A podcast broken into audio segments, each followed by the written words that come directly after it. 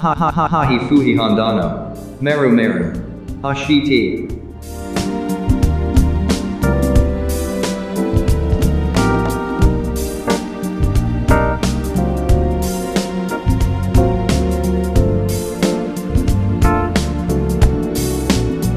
江東区議会議員の屋敷田彩香さんです。どうよろしくお願いします。よろしくお願いいたします。今日は忙しい中お越しくださいました。本当にありがとうございます。こちらこそです。で簡単に、えー、と屋敷田さんの経歴についてご紹介させてください、はい。えー、と昭和ろくじゅうねんの、えーとはい、じゅうにがついつか生まれ、江東区に生まれたんですか。そうです。江東区生まれも育ちも江東区です。すごいですね。なんかどっかの映画で聞いたようなセリフですよね生まれも育ちもってね。幼稚園、小学校、中学校ずっと江東区であの小中高、幼稚園からそうですね、もう自分の地域から出ておりません逆にですね、例えば高校くらいになると、はい、なんか電車通学をしたいから遠い高校を選ぶとかっていう選択肢もあったと思うんですけど、そういうのはなかったんですか。その時の私には、うん、学力の問題もあるんですけど、魅力があった学校が本当に家から近かったっていうことが一つと、うん、あ、はいはいはいはい、あと今この活動、議会の方でも活動してるんですけれども、うん、手話の部活もあったんですね、はいはいはい、あの卒業した高校には、うん、そういったちょっと魅力がある学校だったので、うん、電車 通, 通学よりも、まあ、歩いてでも家の近くの学校ということでそこを選びましたね。ああ、すごいですね。でもすごいですね。行きたい学校が近くにあったっていうのはすごいですね。そうですね。先ほど手話、はい、手話を、はい、なぜ手話をあのやろうと思われたんですか。手話を初めて高校の部活紹介見せてもらった時に、うん、手話って初め何やってるか分からなかったんですけれど、うん、手でやる言葉だって思って歌に合わせてやる言葉が自分の中ですごく衝撃、いい意味で衝撃を受けて、はいはい、私も英語はちょっと話せないけれども、うん、話せるようになりたいと思って、うん、学びたいと思ってさんねんかんや る, やるきっかけになりました。あ、じゃあ今も手話はできるんですか。今あの地域の皆様、あのろう者の方や、うん、いろんな方を含めてあの教えてくださったり、もう一回学び直すっていう場をいろんな場所で与えてくださったりしているので、はいはい、うん、高校の時ほどまではいかないんですけど、うんうん、普段のお話はできるようには、はい、戻りました、はい、高校の時にそうやって学んだ手話が今も生きてるっていうのはすごいいいですよね。そうですね。なかなかすごい目標を持って、うん、高校を進まれて次大学にまた進む形なんですけど、はい、文教大学の人間学部保育学科に行かれたということなんですけど、はい、なぜ保育の方に行かれようと思ったんですか。はい、保育に行きたかったのは、うん、小学校の時からもう保育士幼稚園教諭を目指そうと決めておりまして、その理由はその江東めぐみ幼稚園で出会った先生が、うん、憧れの先生だったんですね。お、それが夢の、うん、あの自分が叶えたいなって思う夢の憧れの先生っていうところから保育士、幼稚園教諭の免許を取りたいって思って大学に進みました。ちなみにどういう先生だったんですか、その憧れの先生は。先生は全然怒らなくて、みんなを包み込んでくれる先生で、あの今いろんな先生がいらっしゃると思うんですけど、やっぱり幼稚園、それから保育園って子どもがすごく不安な環境の中で包み込んでくださる先生が、もちろん叱ってくれる先生も必要なんですけれども、それは小学校とか中学校とか段階的にそういう先生が必要になっていく。でも幼稚園とか保育園とか一番初め子どもが生まれて家庭から一歩前に出るときに先生と出会う場所っていうのは、包み込んでくれる先生が子どもたちの将来に影響するんじゃないかなと思って、私はその先生にそういう、まあ、ご指導というか受けましたね、うん。それがすごく保育士になりたい、幼稚園先生になりたいと思うきっかけになりました。屋敷田さんとお会いした時もなんかそういう雰囲気があるのは多分そういう先生の影響とかあるのかもしれないですね。包み込むようなね、いやいや全然優しい朗らかな感じがあっていい、ね、先生のには慣れてないんですけれども、はい、でもすごいですよね。その幼稚園の頃の思いをあの抱き続けて大学で、まあ、あのその学部保育学科を行くわけですけど、はい、保育学科にとどまらずね、うん、あの幼稚園のその免許とか、それからあの保育士の資格も取得すると、これ免許とか取得するの結構大変なんじゃないのかなと思っちゃうんですけども、幼稚園のその免許っていうのは小学校とかと同じ、例えばそのなんだろ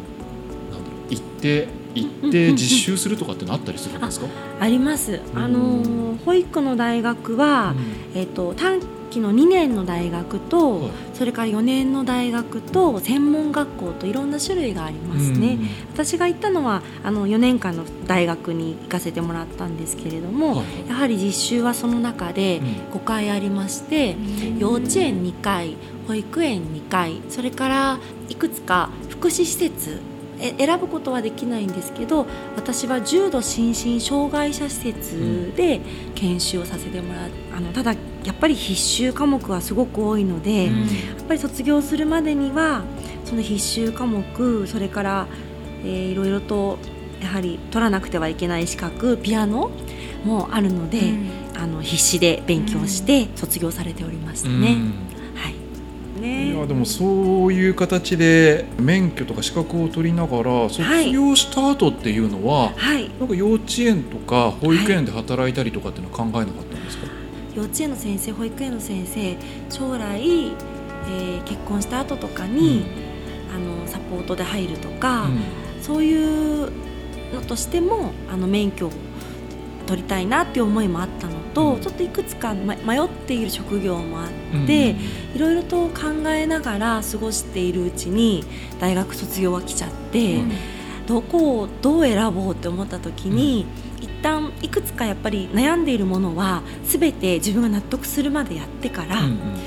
幼稚園、それから保育士の仕事に移ろうかなと思い、うんうんうんうん、一つ子ども写真館でのアルバイト、うん、あの水天宮にお宮参りをする場所がありまして、うんはいはい、そこのところに来られるお子さんをあのあやしたりとか、キッズのスペースがあってお食事ができるところがある、そういうところでお母さんたちがお食事しながら、うんうんうんうん、子どもたちはボールプールとかで遊んでて、はい、そういうところであのお子さんを見ながら、うん、あの子どもたちの安全をこう確保したり、はい、子どもたちとサポートするっていうような、そういうアルバイトをいくつか兼用しながら、うんうん、しばらく卒業した後は勤めておりました。はい。ブレてないですよ ね, すね子供と関わる仕事っていうところでは全然ブレていないんですが、そこから急にですね、急になぜなぜその、まあ、江東区議会議員になろうと。そうですね、うん、一番大きかったのはにせんじゅういちねんの さんてんいちいち が起こった時に、うん、今何が起こっているのかっていうのが分からなくて、はい、それで自分で確かめたくなって、うん、いろんな方の地元の区議会とかの報告会に出席をしたっていうのが第一歩、うん、政治に関わる第一歩になりました。ほう、さんいちいちがやっぱきっかけだったんですね。そうですね、うん、さんてんいちいち の時に何が起こっている、何をしたらいいんだっていうの、本当に今日本がどうなっているのかっていうのが全然分からなくて、何をするにも誰かに聞かなくちゃいけないんですけど、情報がやっぱりすごくいろんなところに飛んでしまっていて、自分で確かめたいっていうことがあって、うん、報告会に出たりとかいろんな方のお話を聞くっていうことで、まずそういうところから情報収集したいなと思って入ったっていうところが世界に入る一歩目でしたね。なるほど。さんいちいちの時は確かにあの、はい、いろいろなことがあって、はい、東北さん県の被災の悲惨さとか、はいはい、それだけじゃなくてあの関東とかだったらあの時は確か輪番停電とか、はいまあ、電車が止まって動かないとか、ね、いろいろあったと思うんですけども、はいはい、何が一番やっぱ引っかかりましたか？あ、その報道される情報が、うん、全てが正しいものなのか、どこが本当のことを言っていて、うん、どこが何を言っているのかが混乱しちゃった部分がすごく多かったです。あの時は確かいろんな情報が錯綜していて、はい、何がどうなってんだって確かにみんな分かんなかったですよね。分かんなかったですね。ネット上でも錯綜していましたし、はい、まあ、あの原発の事故も合わせて起こって、はい、もう本当に分かんない状態でしたね。確かに、うん、でもどう動いたらいいのかも分からなかったですし、その時に友人に言われたのは、本当に何かしたいんだったらまず自分が生きること、自分が変えられるような立場に立つことなんじゃないかっていうアドバイスをいただいた時に、あ、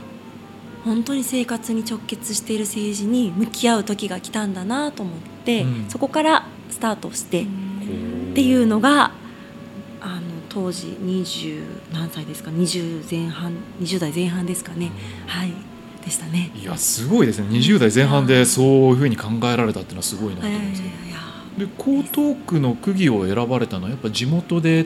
ていう思いが強かったんですかね。そうなんです、江東区の区議になるっていうのは江東区の地元の、えーと方々のいろんな報告会に出席をしました、うん、そしたら皆さん年配の方ばっかりだったんですね。年配というと失礼なんですけど、うん、やっぱり私が当時にじゅう代で、うん、年齢が高い方ばっかりで、うん、男性ばっかりだったんです、うん、報告会に来られている方も、はいはいはい、みんな今の社会に不安、不満を持っていらっしゃったりとか、自分だったらこうするとか、そういうすごい熱い思いを持っている方がすごく多く集まっていたんですね、うん、である方たちにそういういろんな思いを聞きながら、じゃあなぜ皆さんは変える側にチャレンジはなさらないんですかって聞くと、うん、やっぱりご家族がいるからとか、奥さんから反対されてるとか、どうしてもその皆さんのそれぞれの事情があるっていうのを聞いて、うん、でも事情があっても一度きりの人生、私今私はその時当時あ今も独身なんですけれども、うん、その時当時独身で、今だったら自分で自由に動けるだけの人生を歩むためにここにいるんだと思って、うん、無謀ながらまずは地元から地元の現場の声を聞きたいと思って、うん、江東区議会の選挙に無所属ながらチャレンジをしました、はい、そういういきさつです。いやいやいやなかなか相当熱い思いが、このふわっとした雰囲気から想像できないぐらいの今熱量がジャワって熱い気持ちがものすごい伝わりましたね。したなるほど、まあ、政治家になろうとしたきっかけはすごい伝わったんですけども、はい、いざじゃあ選挙になった時ってやっぱり元来政治家家系とかではない限り、その支援者を募って選挙に出るってなかなか大変だったと思うんですけど、そこの活動ってどのようにされたんですか。いやもう家族選挙でした今もです、あのこの間のしがつもほぼ家族選挙に変わりはなく、うん、あの無所属のままいっきめにきめとチャレンジしたので、うん、あのいっきめの時も父が運転手、うん、私がウグイス兼自分がバイクを持って街頭での演説をしながらっていうのを、いっき生の時の選挙も今回のにきめの選挙も同じような活動をしました、うん、今回にきめは少しまた支援者の方が、友人とかが仕事をちょっといちにち休んでくれたりとかしてお手伝い入ってくれたんですけれど、うん、そういう中での選挙をにかい、にかいさせていただきましたね、うん、はい。まあ、家族で応援するっていうのはすごいいいですよね。そうですね、家族で、うん、Facebook 拝見させていただいて、はい、そうそうお父様が運転手でっていうくだりをちょっと見て、はい、あ本当家族総出で応援してるんだなっていうの伝わりました、はい、どうですかいっきめ終わられて今にきめを迎える形になるんですけども、はいはいまあ、いっきめと違ってにきめはあのいっきめで見えてきた問題とか、はい、あの自分ができなかったこととかっていうのはすごい明確になってきてると思うんですけども、にきめではどういうことをやっていこうっていうのは何か決められてますか。はい、あのいっきめは、うん、本当にその経歴が保育士それから幼稚園教諭、うん、そういう大学からの、まあ、先ほど言ったように政治の世界に急に飛び込んだっていうこともあって、うん政治の世界のことをすごく詳しく勉強しているかっていうと他の方よりも勉強不足で追いつくまでに本当にまだまだ勉強不足で日々本当に勉強しないといけないっていう状態が今もう現在進行形、一生勉強しないといけないんですけれども、そういった中でいっきめに残してしまった宿題がたくさんあって、うん、それを継続してにきめに続けていきたいっていう問題はたくさんあります。それは、うんやはり江東区は今ごじゅういちまんにんを超えてるんですね、うん、でごじゅうにまんにんになろうとしている、これからもまだまだ人口が増えていくってされている都市です、うん、そういった中で本当に住んでいる方が子育て世代の方もいれば障害児、障害者の方もいらっしゃったり、あとは高齢者の方も生まれも育ちもっていう同じようなあの先輩方もいらっしゃる、うん、本当にいろんな世代の方がいる中で、じゃあ税金を納めている方に ひゃくパーセント 公平に皆さんに公共のサービスを提供することっていうのは現実難しいっていうのをこのよねんかんで学びました。だけれどもできるならば、例えば幼稚園の問題、保育園の問題、今これからじゅうがつに向けて国でも無償化の動きがあります、うん、それによって助かるご家庭もたくさんいらっしゃいます、そうですね、うん、その一方でじゃあそれが、えっと、公平性を考えたときに一体その方たちが子供今子どもたちにやっぱり子どもたちが少なくなってるから子どもたちが産みやすい環境、子どもたちが生まれやすい環境を育ててあの作っていこうっていうのが国の考え方ではあるんですけど、やっぱり基礎自治体としてその地域の一つの自治体として考えなくちゃいけないことは、その予算が国から落っこってきて都から落っこってきて、それをどういうふうに配分していくか、それが障害者の方、高齢者の方、子育て世代の方、それだけじゃない独身の方もさまざまな問題を抱えていらっしゃる。どういう問題を抱えていて、それを掘り起こしながら予算をつけていくための理論を組み立てていくかっていうのがすごく難しくて、これがよねんかんではもう到底全然追いつかなくて、あの宿題がいっぱい残ってしまっておりまして、そういう公平性の部分からもこのにきめも変わらず取り組んでいきたいっていう思いがあります。江東区は本当にすごいにじゅうさんくの中でも、はい、なかなか難しい区なんじゃないかなっていうのは個人的にはちょっと思っていて、はい、あの急激に人が増えているエリアと、はい、まあ、にじゅうさんくも漏れなく今高齢化の問題がやっぱ進んでいまして、はい、そういうエリアと混在するじゃないですか、はい、混在する中どうやって都市計画をしていくかとか公平性をどうするかっていうのは確かにものすごい難しい課題を抱えていますよね、はいはい、もう井上さんがおっしゃる通り、本当に今あの臨海部の方ではすごく子育て世代の方や若い世代の方がすごく増えてるんですね、うん、喜ばしいことでとってもあります、うん、それからオリンピック・パラリンピックもいちねんごに迫っておりますので、そういった部分でもすごく注目を浴びている自治体の一つであります、うん、その一方で私が住んでいる城東地区といわれる地域、この砂町地域もそうなんですけど、高齢者の方がすごく多いので、あの人口が一部で減少しているっていうような本当に難しい地域の中での公平性、予算のかけ方、本当にそれが皆さんよんじゅうよんめいいる区議会議員がどういうふうに考えているかっていうのは、このくがつ の, あの決算委員会でもいろんな方の質問にも上がってくると思うんですけれども、はい、皆さんがどういうふうに考えているかっていうのを聞きながら、私はそのその課題、例えば子育て世代の方が抱えている課題は、子育て世代の方の中でまだ江東区でできる、例えば区立で運用しているとか、うん、区で運営している土地を活用しながら 区, 区の子育て世代の方が抱えている問題を解決できるならば、そこに一歩踏み込もうと、あるいは高齢者の方が抱えている問題を区で運営しているもので代用できるならば、いろんな、もちろん民間の方の力も必要なんですけど、まだまだ区で一歩踏み込める力があるんですけれど、そこに踏み込めてない現状もあるんですね。そこは私たちがあの理論を組み立てながら一歩前へ進んでいく、それは現場の方の声も聞きながら一歩でも前に進めていって実現していくことが、少しでも公平にしていくヒントになるのかなというふうには感じております、はい、本当にいろんな自治体さんとの意見交換をしながら、うん、自分の住んでいる、私が今関わらせてもらっている自治体で実態と合うあの自治体例をやっぱりいろいろ視察しながらとか意見交換しながら、これからも本田さんやまたお知り合いの方とか皆さんと意見交換をしながら進めていきたいなっていうのが私の思いであります。はい、ぜひですよね。本当ですね。こちらが勉強したいのでもうぜひぜひよろしくお願いいたします。お願いします。はい。いや、そういう熱い吉木田さんからですね、いろいろいただいたんですけども、はい、本当ですね、あのまだあの本田奈穂は、はい、あの実際にあの議員になって、はい、そんなに日が経っていないんですけども、はい、あのそんな彼女に何か議員として大切なものをいってんアドバイスするとしたら何がございますかね。これから先も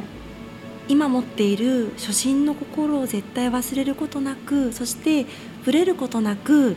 貫き通して、地域の方との交流と、それから行政の方との意見交換もとっても大事だと思うので、うん、ぶれないでいれば皆さん見ていてくださるはずなので、そういうふうに私はよねんかん感じて活動してきて、それがにきめも間違ってはないんじゃないかなって思っているので、ぜひ本田さんにはその優しい姿でそのままぶれないお心で過ごしていただきたいなと思います。やっぱぶれてないですからね。そう、ブレてない。あのずっとぶれてない。ずっとぶれてなく、幼稚園の先生のその憧れの姿を抱きながら、いやあの今に来て、でも議員になっても、はい、形は違ってもやっぱそこを、ね、はい、あの曲げてないというか変わらず過ごされてるんで、うん、そこは今のアドバイスは本当ブレてないなと、うんうん、ブレてない、吉木田さんらしいってすごい思いながら聞いてました、うん、本当に。でも地域の皆さんはあの本田さんの活動すごく楽しみに 見, 見られていると思います。で、皆さん地域の特性とかわかんないんですけど、武蔵野市の皆さんの地域の特性と、私が住んでいる江東区の地域の特性はわかんないんですけれども、きっと声かけたいんだけど声かけられないとか、そういう方もいらっしゃるかもしれません。でもそういう中でも本田さんは本田さんなのでそれでもうずっと本田さんらしさを忘れないでいれば、絶対に地域の皆さんもついてきてくださるはずですし、絶対に見ていてくださると思います。もうお人柄が現れる素晴らしいアドバイスでした。全然です。もう何かあのアドバイスでなく、同じきっと思いを持つ同士の一人であると信じておりますので、ありがとうございます。いえいえいえ、いかがですか、夏穂さん。いやもう本当今日ずっと包み込まれてますよね、私たちが。もうめっちゃ包み込まれてますねそう、この心地よい空間に。本当そうなんですよ。包み込まれるその柔らかさの中に一本通った芯がガツンとこう、そこねちょっと江戸っ子が見えますよね。そうそうそうチャキチャキなね。すいません、下町育ちそうですね。すいません。見えてんだ。すごい、本当強い方なんだなっていうのが伝わってきますね。うん、いやでもね、本当いろいろな問題抱えてらっしゃる難しいエリアではあると思うんですけども、ぜひね、はい、江東区ちょっといろいろ調べさせていただいて、はい、なかなか難しいなっていうのを感じたところもたくさんあったんで、はい、まあ、ぜひ引き続き頑張ってください。またありがとうございます。またぜひぜひあの意見交換させていただけたらと思います。よろしくお願いいたします。はい、ありがとうございます。ではじゃあ奈穂さん、今日の締めをよろしくお願いいたします。はいはい、ありがとうございました。手話っていうところから結構いろいろなお話が広がっていったかなというところがあって、今お話しして、これラジオなんでお届けできないのがもったいないぐらいのあれなんですけど、吉木田さんの手がめちゃめちゃ動くんですよね。すごいですよね。そうそうそう、もう海外の方かっていうくらい動いてましたね。すいません、いろいろ、あ、これはきっと手話なんだなみたいなことがこうあの垣間見えるような形で癖になっちゃってるんですね。そうですよね、多分そうなんですよね。私はあの中高ずっと合唱をやってたんですけど、はいはい、でその合唱部の中でも実はその毎年あの手話の曲っていうのがあって、はい、そうなんですよ。で歌いながらあの手話をやるっていうのを必ず年にいっきょくやるっていうのがあったんですね。でだったのでその校内で手話のできる先生にあの、まあ、高校さんねんせいの数人が習いに行って、はい、それを部員全員に教えてみんなで定期演奏会で発表するというのがありまして、うん、ここ手話には私も馴染みがあって、はいはい、そういった曲をいろんなところでやって発表したりとか、やっぱりこう地域のコンサートで喜ばれたりとか、うん、自分たちの持ってるものだけが当たり前じゃない、そのいろんな方がいて、うん、そういったその当事者に自分がもしなれないにしてもこういかにしてこの議員が想像していくかっていうことをすごく大事だろうなっていうふうに感じていて、うんはい、でもちろん当事者の人がまず飛び込んでいくっていうことも大事だし、それをみんなで受け入れていくっていうことも大事だけども、みんながみんな全ての当事者にはなれないので、そこをどうやってこうイメージして想像したり努力して情報を収集したりしていくのかっていうことはすごく議員にとって大事 な, なんかこう仕事だなっていうふうに思ってるんですよね、はい、なのであの屋敷田さんのそのお話でやっぱり公平性とか平等にとかっていう言葉がたくさん出てきたんですけど、それこ そ, その自分の目に見えてるものだけじゃない、うんうん、その自分が思ってる普通とかっていうものだけではないところまで視野を広げて、いろんな人がこの区には住んでるんだ、市には住んでるんだって、はい、生活してるんだっていうところにやっぱりこう視点がずっとこうぶれずにあるっていうのはすごくこう議員さんとして素晴らしいなっていうふうに、うん、思いました。ありがとうございます。頑張ります、はい、こちらこそだったので、なんかこう私としては今うちの武蔵野市ではやっぱりそんなにその若い世代がまだ議員にはなっていないっていう状況があって、うん、なかなかその飛び込みづらいっていう状況は各自あるとは思うんですけど、うん、私自身もその若い世代の声ももちろん届けていかなくちゃいけないし、でもそれだけではなくていろんな世代の方々とかいろんな状況の方々のことをやっぱり想像して声を聞いてそれを届けていくっていうことがあの課せられたお仕事だと思っているので、今日のお話をまた学びにして実行していきたいと思います。一緒に頑張りましょう、はい、頑張りましょう、はい、ぜひ楽しみにしています、はい、ということで、えー、本日のゲストは江東区議会議員の屋敷田彩香さんでした。ありがとうございました。